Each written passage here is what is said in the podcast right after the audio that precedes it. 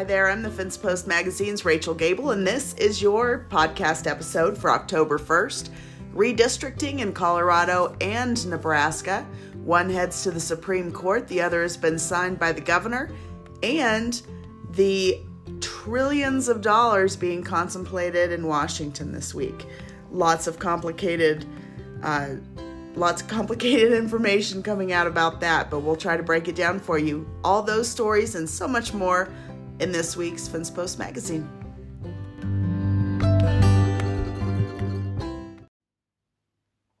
Redistricting efforts in Nebraska and Colorado both moved forward, and Nebraska kind of came to an end this week with Governor Ricketts signing off on the uh, new districts there in Nebraska, facing the same problems that we were here in Colorado with a lot of rural areas being included in some of the more urban areas there in Nebraska in, in Nebraska. It's done by a legislative committee, and there were six maps that were approved and signed by Governor Pete Ricketts on Thursday morning.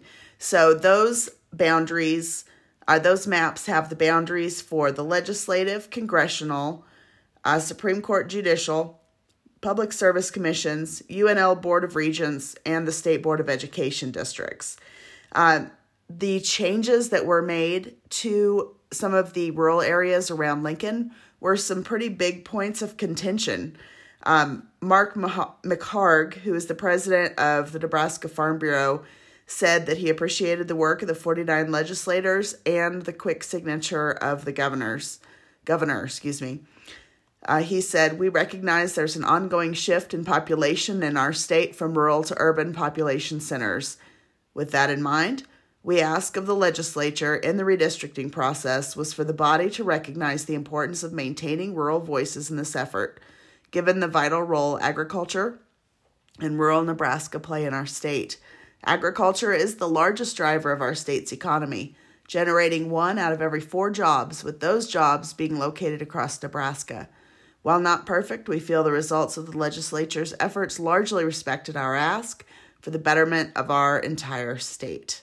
So, good news coming out of Nebraska. Those were signed uh, by the governor uh, Thursday morning. In Colorado, um, they did finally have congressional districts signed, or not signed, but sent to the Supreme Court. Now, there's some some talk about um, some Hispanic voter groups wanting to challenge those maps, saying that the Hispanic vote here in Colorado is watered down by these current maps. It does take Greeley in uh, with a pretty urban district, which I don't know that that's a terribly positive move. Um, first district's basically still Denver.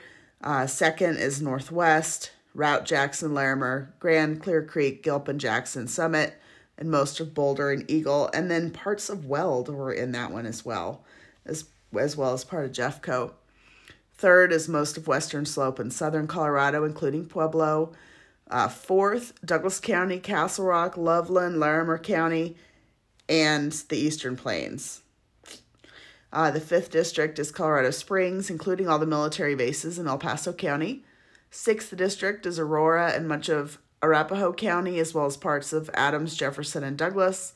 Seventh district is uh, completely refigured, and it is a very competitive district with uh, most of Jeffco, Lake, Park, Teller, Chaffee, Custer, and Fremont uh, counties there in the Central Mountains. And then the new 8th district includes the North Denver suburbs, Thornton, Commerce City, Brighton, and Northglenn, as well as most of Westminster, and that's the one that got Greeley. So that's kind of an odd, odd mix there uh, with Greeley in there. I don't know what the answer was of where where Greeley should go, but I, I would think that it would fall more toward um, a rural area. But uh, so that map has gone to the Supreme Court. And like I said, we are kind of anticipating that there'll be some challenges to it. We'll see what the Supreme Court says. But uh, they've got to deliver those to October 15th and then um, House and or excuse me the House and Senate maps have to go to the Supreme Court by October 15th so I anticipate that we'll see lots of discussion about that. This poor commission boy there were it was bipartisan. It's four uh, independent four Republican four Democrat and oh my goodness, there were a lot of midnight phone calls, and it was a pretty tense, uh, a pretty tense process, I think. But I'm sure trying to come up with the maps that meet all of the constitutional requirements, I'm sure it was incredibly difficult. So uh, keep watching for more on that, and the maps are in the Fence Post this week. In Washington this week, we're talking trillions of dollars and we're using thousands of pages to do it. They did raise to vote to raise the debt ceiling on the final day of September to fund the government through December 2nd, I believe. But the infrastructure bill still hanging, and the major spending bill, the $3.5 trillion bill, is still hanging.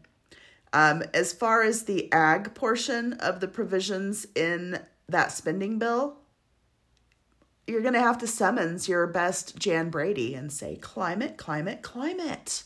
Because that's all it is. Everything comes back to climate on this, and and it's pretty frustrating. I, you could certainly read into the frustration in the Ag Committee on the minority opinion. Uh, that's led by Republican leader Glenn Thompson, who's from Pennsylvania, Republican. And he said that it casts aside the House Agriculture Chair's commitment to find common sense solutions for farmers, ranchers, and communities. And it really does um, concentrate on that climate.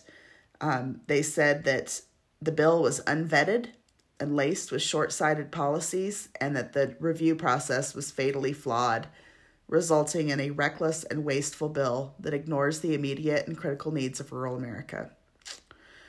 Um, the three and a half trillion dollars in spending is only one of the deep-seated problems with the bill, including the 89.1 billion within the jurisdiction of the House Ag Committee. So that's coming on the heels of trillions of dollars of COVID relief, hundreds of billions of dollars in deficit spending, and all of that, they said, has presumably gone out the door without any congressional oversight. Uh, the minority wrote that the legislation was drafted behind closed doors by Democrat leadership. It's unvetted, and excuse me, the Republican members of the committee did not see the language until less than 24 hours before the business meeting commenced and only seconds before it was released to the public. We've certainly heard that story before. It's not a not a new move, but it is frustrating, and they called it the antithesis of transparency. A couple things that I found particularly interesting about the bill.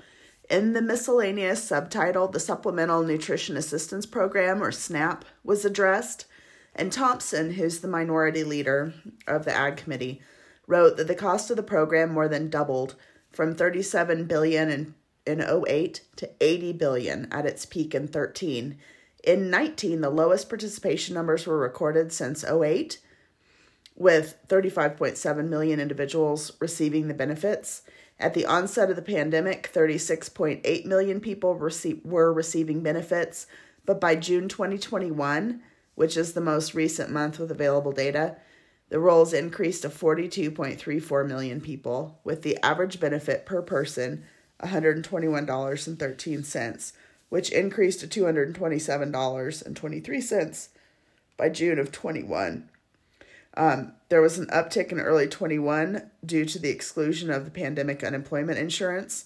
But what was particularly interesting is Thompson said that by not expecting productivity from able bodied childless SNAP recipients between 18 and 49, in addition to job and wage killing policies, is failing Main Street. They said only 29% of able bodied childless adults between 18 and 49 reported earned income, which is pretty interesting. As far as methane emissions, uh, that's been making its way around Facebook this week. And so 645, which is the Methane Emission Reduction Act of 21, this was considered as an amendment to the larger Spending Act in committee. And Congressman Markwayne Mullins from Oklahoma, you might recall that he put out um, an op ed, like an editorial, saying that there would be like this $6,000 tax per dairy cow Uh, there are just huge numbers 5,600, 6,500 per dairy cow, 26 per cattle, head of cattle, and 500 per swine, which is all very um, awkward to say. But um, that is a tax that was estimated if this were um, applied to the ag segment. As it is written, it is it only specifies the oil and gas industry and that is in reference to the greenhouse gas inventory.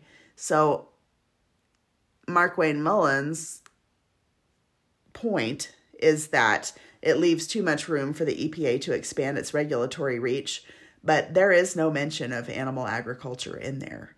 So, it's not it's not in there. I suppose that the EPA could perhaps finagle it somehow but those numbers came from the American Farm Bureau Federation just to illustrate to folks on that budget committee how devastating that tax would be if it were expanded to agriculture. So those are not taxes that are that are going to be imposed. Um, the text of the bill establishes a fee that EPA must impose upon and collect from the owner or operator of certain facilities that report methane emissions under the Greenhouse Gas Reporting Program for petroleum and natural gas production industry segments. There is no mention of animal ag in there. So I agree that I don't really trust the federal government any further than I can throw them, but um, it's not in there. So uh, that's it's just relegated to the oil and gas, which is still not good news for those of us in oil and gas country.